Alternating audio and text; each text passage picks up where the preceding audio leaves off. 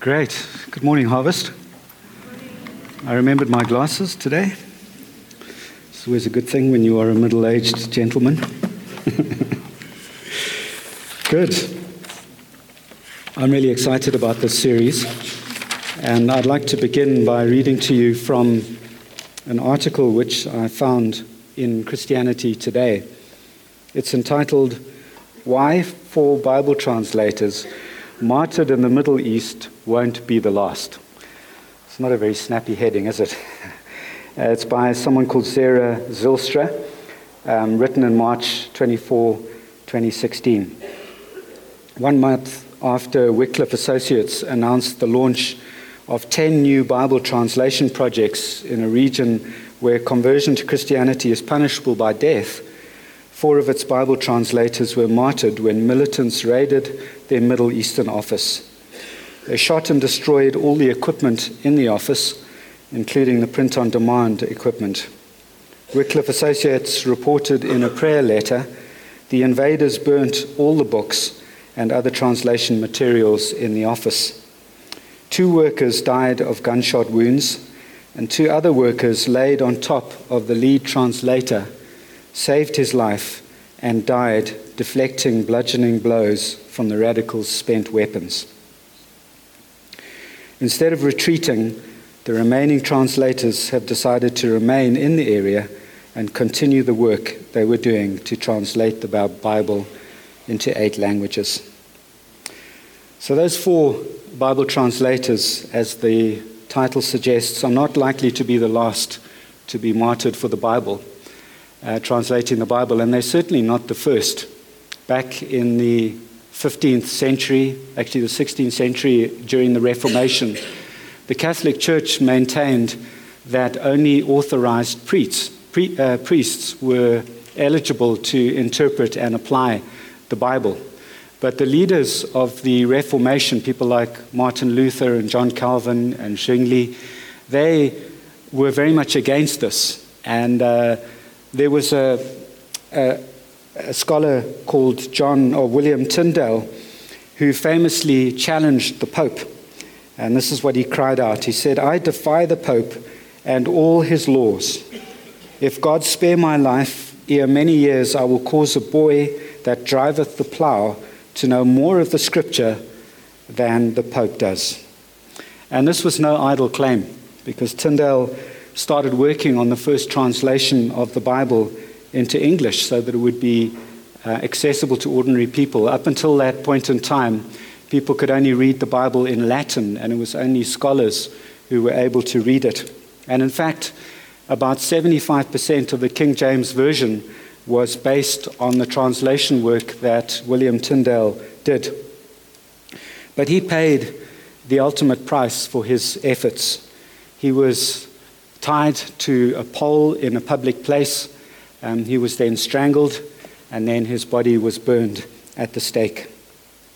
And so we ask ourselves this question this morning Why have so many men and women given their lives for the belief that every human being on earth should have access to the Bible in a language that they understand, preferably their mother tongue? And being English speakers, I don't know if we realize this, but we are hugely privileged to have the Bible in our own language. There was some research done that Catherine Martin reported on, and this is what she says Of those who attend church, only 45% ever open their Bibles outside of their time in church. Isn't that an amazing contrast? On the one hand, we have people who are prepared to give their lives in order to translate the Bible.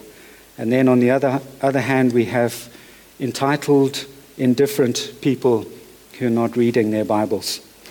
So, what was it that these translators, what, what, what, was it that drove them to translate the Bible? What was the belief that they had that everybody should be able to read the Bible and indeed should read it? And so, what I'd like to do in order to help us form the same convictions today is to answer two questions. First question, why should I read the Bible? And then the second question, if I should, Am I qualified to interpret it and apply it to my life? Or did the Catholic Church have something when they said that only certain people are qualified or intelligent or studious enough to read and interpret the Bible. So, the first question why should I read the Bible? When I got back to Zimbabwe after getting my degree, I decided to study to see if I could learn Shona. And there was a, a lady in my Shona class who lived in Avondale. And one day I decided to drop in for a visit on the pretext that I needed some help with my Shona homework. And uh, when I pitched up there, I met Gail for the first time. And uh, the rest is, is history. But I was reflecting back on that time of getting to know Gail, and I did a lot of observation of Gail. A lot of it was covert. um, yeah, yeah, school stalking. and uh, in the process, I got to know a lot about this beautiful lady. Um, I chatted to people as well, and I observed her. I observed the way that she reacted to, to people and situations, and I got to know a lot about her. But you know, in order to really get to know Gail, she had to reveal herself to me. She had to disclose herself to me. There are many things, many deep and intimate things going on in her heart, which I wouldn't have known about if she hadn't revealed herself to me. And if that's the case between two human beings, who after all are in the same category, we're both humans, we both speak the same language, we can both see each other, how much more so would we need God to reveal himself to us? Because he's divine. We're bound by space and time, and he isn't. We, we, can't, we are uh, tied to a physical body, but he isn't. He, he's a spirit. We can't even see him. And so, how much more so do we need God to reveal himself to us? Unless he does that, folks, we are not going to get to know him. We're going to get to know quite a lot about him. We can observe a lot about him in nature. We can hear the testimony of other people. But to really know God, he needs to be telling us, He needs to be confiding in us what is on His heart. And I think that the gap between God and us is perfectly expressed through the prophet Isaiah. Let's just read Isaiah 55, verses 6 to 9. Isaiah 55, verses 6 to 9. Seek the Lord while he may be found, call upon him while he is near. Let the wicked forsake his way, and the unrighteous man his thoughts. Let him return to the Lord, that he may have compassion on him, and to our God, for he will abundantly pardon. I'd like to emphasize the next two verses. Why? Why should we seek God? Why should we be looking to him? Why should we abandon our thoughts and seek God's thoughts?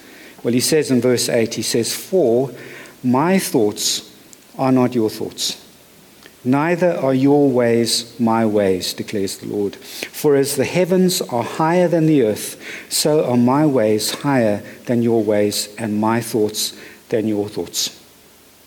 Folks, it's absolutely imperative for us to seek God's revelation of Himself to us, because our thoughts are not His thoughts, our ways are not His ways. We can think that our ways are the right kind of ways. There is a way that seems right to a man, it says in Proverbs, but its end is the way to death. Unless we have that revelation from God. And look at, the, look at the contrast between God's thoughts and our thoughts. If you can think of this vast gap between ourselves and the distant stars and planet, this is what God is saying. He says that gap is the same as the gap between your thoughts and my thoughts, and your actions and your ways and my ways. And that's why we need God to reveal his thoughts and his ways to us. Now, just take a look at the effect of God's revelation through his words. I love this. One of my favorite sections of scripture. Carry on reading from verse 10. For as the rain and the snow come down from heaven, and do not return there, but water the earth, making it bring forth and sprout, giving seed to the sower and bread to the eater. Can you see the abundance there? Not only is there enough seed for you to eat, but there's enough seed to put aside to plant in the next season. This is the effect that rain has abundant harvests. So shall my word be that goes out from my mouth. It shall not return to me empty, but it shall accomplish that which I purpose and shall succeed in the thing for which I sent it. Can you see what, what Jesus, uh, God is saying to us through the prophet Isaiah? He's saying that just as water brings life, in the same way, God's word, his revelation to us, brings life as well. And you know, we so desperately need it. I've just been thinking about Zimbabwe and how we need the life that rain brings. I was reading an article that says about six million people are in danger of starvation in our country. They desperately need rain this season. I was also thinking of our, our particular garden, and it's one of the things I learned about Gail is that she loves gardening, she loves beautiful things. And she, she, with the help of Christine Fisher, I don't know if Chris, Christine is here today, they set up this beautiful succulent bed in our garden. But you know, even those cactuses and succulents are dying because it's so dry. There's, there's a couple of, of plants there that were thriving when we found them, right on, on a, in a fissure on top of a granite rock in the Vumba. But now they're dying in our garden. And that's because they need rain. And this is what God is saying to us. He says, You desperately need the revelation of myself to you so that you can experience life, so that you can experience a harvest. But how does God reveal himself to us? And this is where we turn to a scripture in Hebrews, Hebrews chapter 1, verse 1. It says there, Long ago, at many times and in many ways, God spoke to our fathers by the prophets. You can see that in verse 1. Then he goes on to say, but in these last days, he has spoken to us by his Son. Now, why does the Son qualify to speak for the Father? Let's keep reading there as, as we carry on. It says that Jesus um, was appointed the heir of all things, through whom also God created the world. So just imagine that.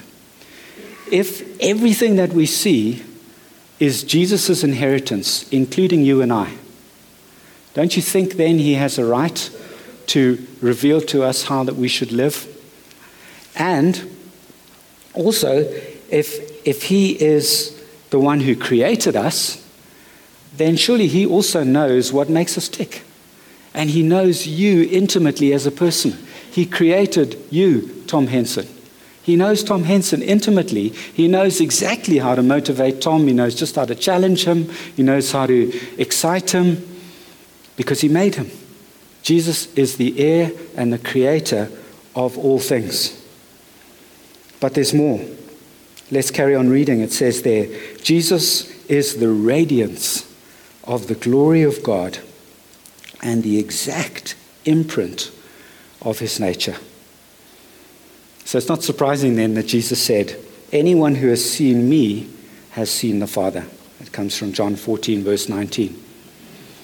It's also not surprising that John, the Apostle John, starts his gospel with these words. He says, In the beginning was the Word, and the Word was with God, and the Word was God.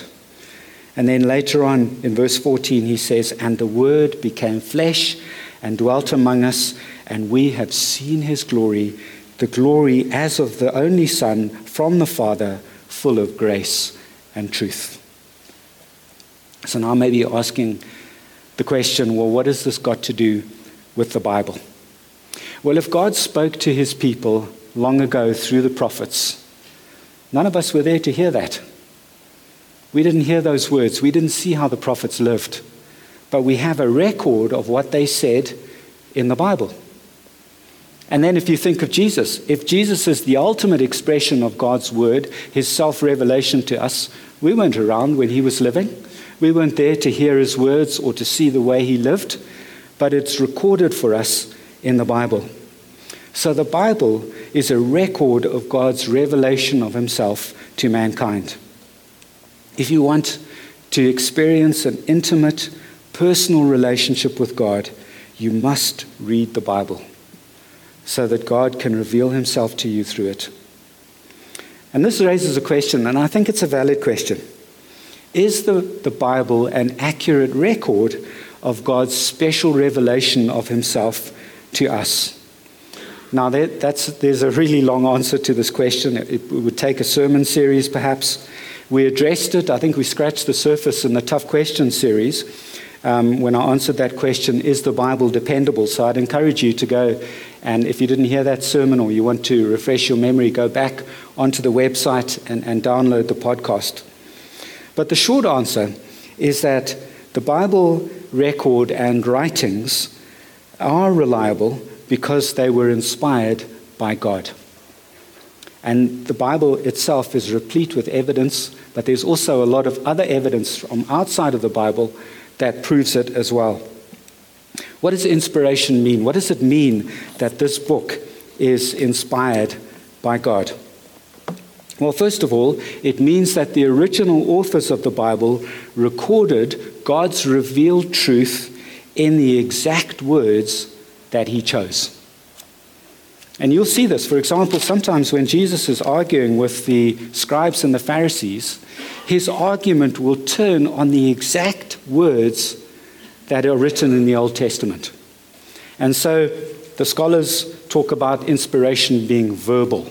So that's saying that the, the words in the Bible, and that's incidentally not in our translation, but in the original texts, which is why it's so important when we read a translation to make sure that the people who've done it have done a good job of it.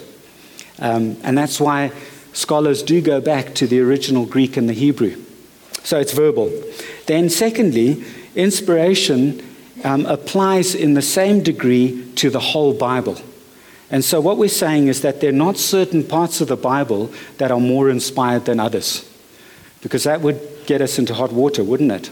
Oh, well, this little bit here that talks about X, Y, and Z, that's not, that's not fully inspired by God. And so, and we get this from the Bible itself. Uh, it's, Pete, it's Paul who says all scripture is God breathed. It's breathed by God. His spirit is involved in it, all of it. So the word that the scholars use there is plenary, just in case anyone mentions these words, you won't get bamboozled. So it's verbal, it's plenary. And then lastly, we believe that the, as the, the, the writers of the Bible were writing, um, we're told by, by, in, in, by the Apostle Peter that they were carried along by the power of the Holy Spirit. And that word, carried along, incidentally, is the same word that was used when Paul was shipwrecked on the Mediterranean Sea. It says that the boat was carried along by the winds. So all of the sailors were involved in keeping the boat afloat, but ultimately the direction of where it went was determined by the winds. And so this is the same idea with uh, the scriptures being written. They were carried along by the Holy Spirit. And that means that they are without error and that nothing has been missed out. In other words, they are inerrant. So we can depend on the scriptures because verbal, plenary, inerrant. So that's why we read the Bible. You'll only get to know God in a deep and personal way if He reveals Himself to you. How does God reveal Himself to us? Well, He did it through prophets, and then in the last days, He did it through His Son. We weren't there to hear, we weren't there to observe, and so we rely on the Bible's record. Is the Bible record reliable? Yes, it is, because the authors of the Bible were inspired by the Holy Spirit. Now, let's move on to the next question Am I qualified to read the Bible and to apply it to daily life? And I think this is a very valid question, because after all, if you look at a, a case close to home, the architects of apartheid interpreted the Bible in a wrong way saying that people were different, that white people were different to black people. So maybe there is something in this idea that you need to be a special person in order to interpret the scripture. Maybe you need to be a scholarly person. Maybe you're sort of thinking to yourself, well, I struggle a little bit with reading. Maybe I battle with, maybe you battle with concentration. Um, maybe you've got dyslexia. Um, don't you have to be a Greek and a Hebrew scholar in order to be able to understand and interpret the Bible? Well, let me read to you a direct quote from a book entitled Surprised by the Voice of God by Jack Deere. And here's the quote Again and again, the words of Jesus to the best biblical scholars of his day keep ringing in my ears. These people studied the Bible more than 99% of the people in the church will ever study the Bible today. They had more of the Bible memorized than 99% of the people in church today will ever have memorized. And yet, this is what Jesus said to them. Let me read it to you. John 5 37 to 40. Jesus is, is talking to these amazing Bible scholars of his day, and he says, His voice, in other words, God's voice, His voice you have never heard, His form you have never seen. And you do not have His word abiding in you, for you do not believe the one whom He has sent. Listen to this. You search the scriptures because you think that in them you have eternal life, and it is they that bear witness about me, and yet you refuse to come to me that you may have life.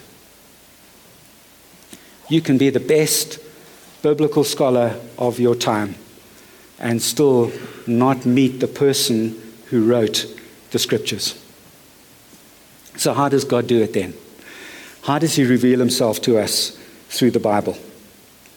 I'd like to, to refer you to a story from Luke's Gospel where Jesus has been resurrected from the dead. He's now walking along the road to Emmaus and he meets two disciples on the road. He starts having a conversation with them. And it says that their eyes were blinded so that they did not recognize him as Jesus.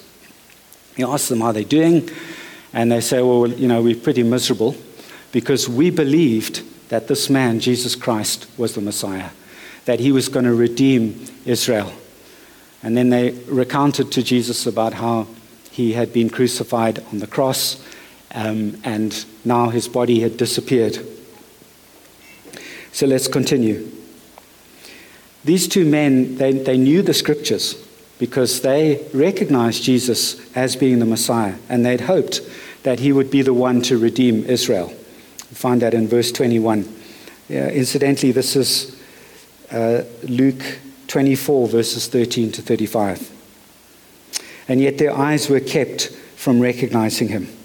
And they hadn't understood from the scriptures that the Messiah would die and rise again on the third day. They hadn't had that revealed to them. What was their problem? Was it a lack of intelligence? It wasn't a lack of intelligence. It was a heart problem and not a brain problem. Just have a look at verse 25. Let me read it to you.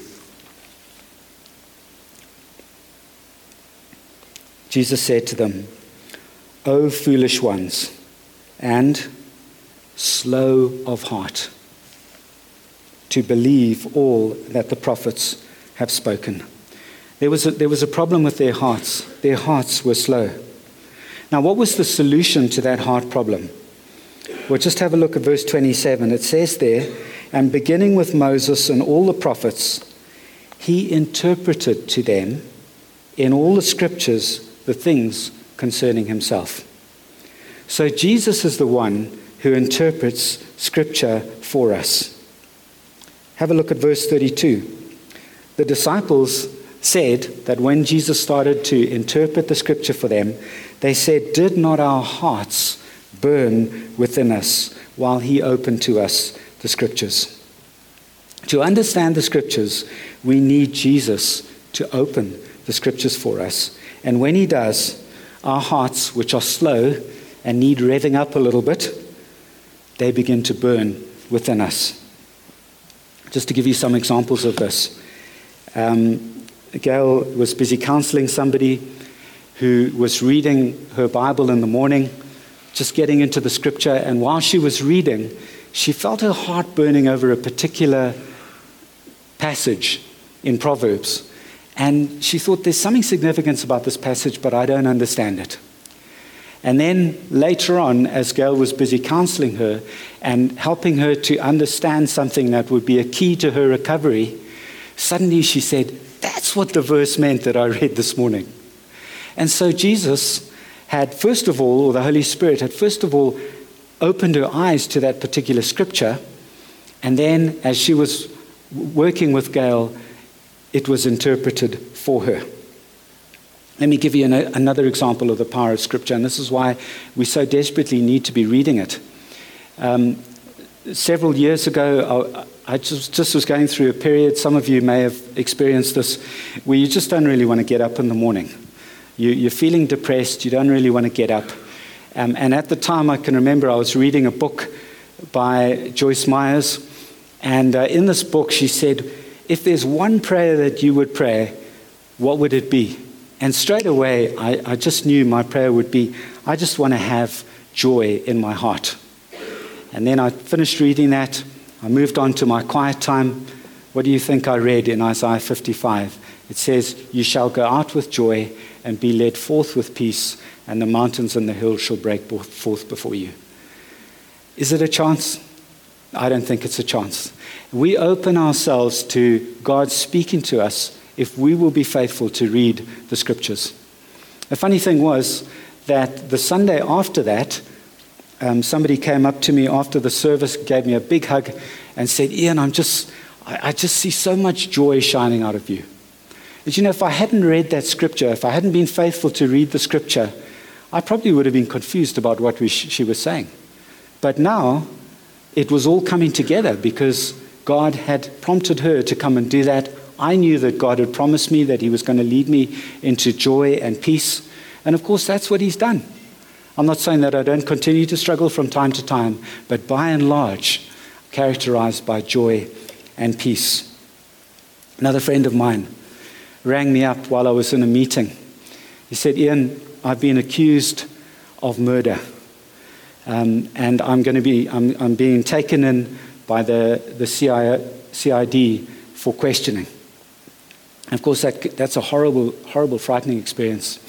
And as I was praying for him on the phone, I was reminded of Psalm 91, which begins He who dwells in the shelter of the Most High will rest in the shadow of the Almighty. I will say of the Lord, He is my refuge and my fortress, my God in whom I trust. I said, You need to, to go down, because God made that alive to me. I said, go, to, go and write that scripture down, go and look it up, and and write it down, stick it in your pocket, learn it if possible. He was able to learn it, but even if he hadn't, I don't think it wouldn't have, would have mattered. And then while they were busy questioning him, in order to intimidate him, this is at Harare Central, in the room next door, the interrogation room next door, they were busy torturing somebody. And so he could hear the screams of this other man while they were questioning him. And he was just like, He who dwells in the shelter of the Most High will rest in the shadow of the Almighty. I will say of the Lord, He is my refuge and my fortress, my God in whom I trust. And his heart was burning inside of him because he knew that God was his refuge and his fortress.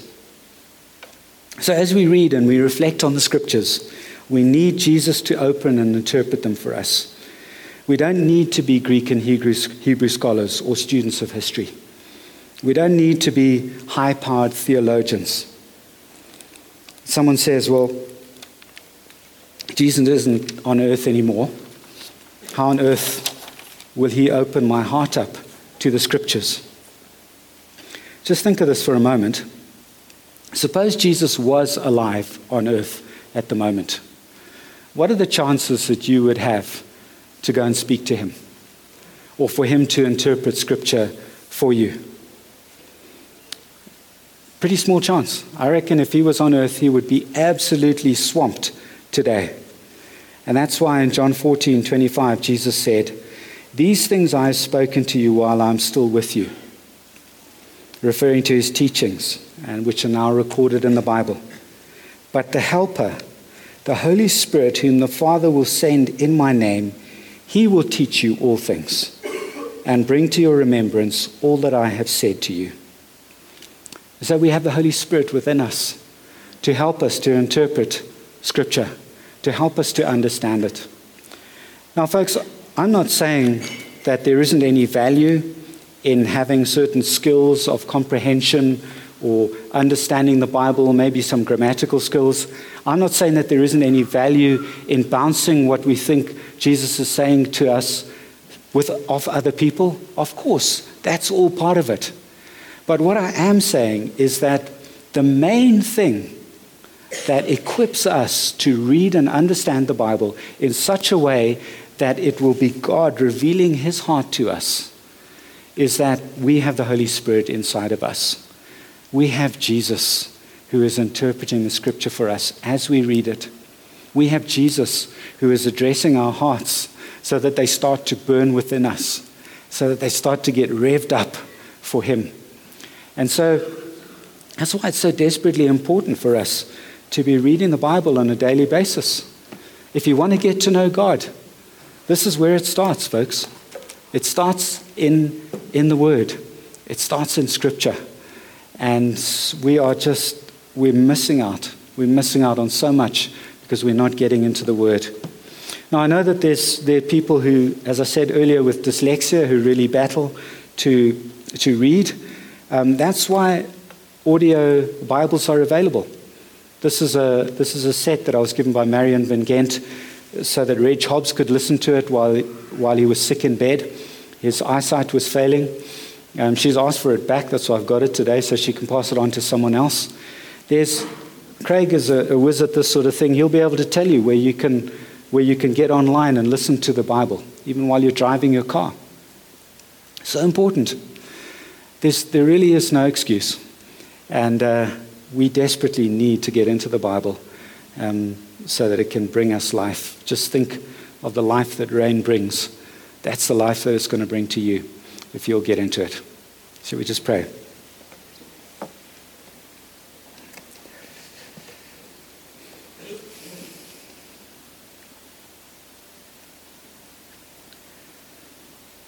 Father God, I thank you so much that you have provided a revelation of yourself and that you've gone to such trouble to record it in a reliable way so that we can read it. Father, we don't want to be reading this Bible so that we can tick boxes or follow a Bible reading program. We, we don't want to do it so that we can appear more spiritual than someone else. We know that knowledge puffs up, but it's love that we need. But instead, we want to come to, to read this this revelation of yourself so that we can get to know you better. We want to fall in love with you. We want to encounter the person, the author behind the Bible, the one who wrote it. And I pray for each harvester today that this would be an encouragement and an exhortation to, to read the Bible more faithfully. Lord, I pray that you would also help us in the weeks ahead. I pray that you'd equip Craig as he speaks next week, maybe about some of the more practical steps to how to read the Bible and to, to understand it. But thank you for this foundation. Thank you that it all depends on Jesus interpreting it for us through the Holy Spirit and making our hearts alive. And Father, just lastly, I, I pray that every one of us would come to your word with the right heart attitude. Lord, help us to come to it wanting to know you and wanting to change, and for no other reason. We ask this in Jesus' name. Amen.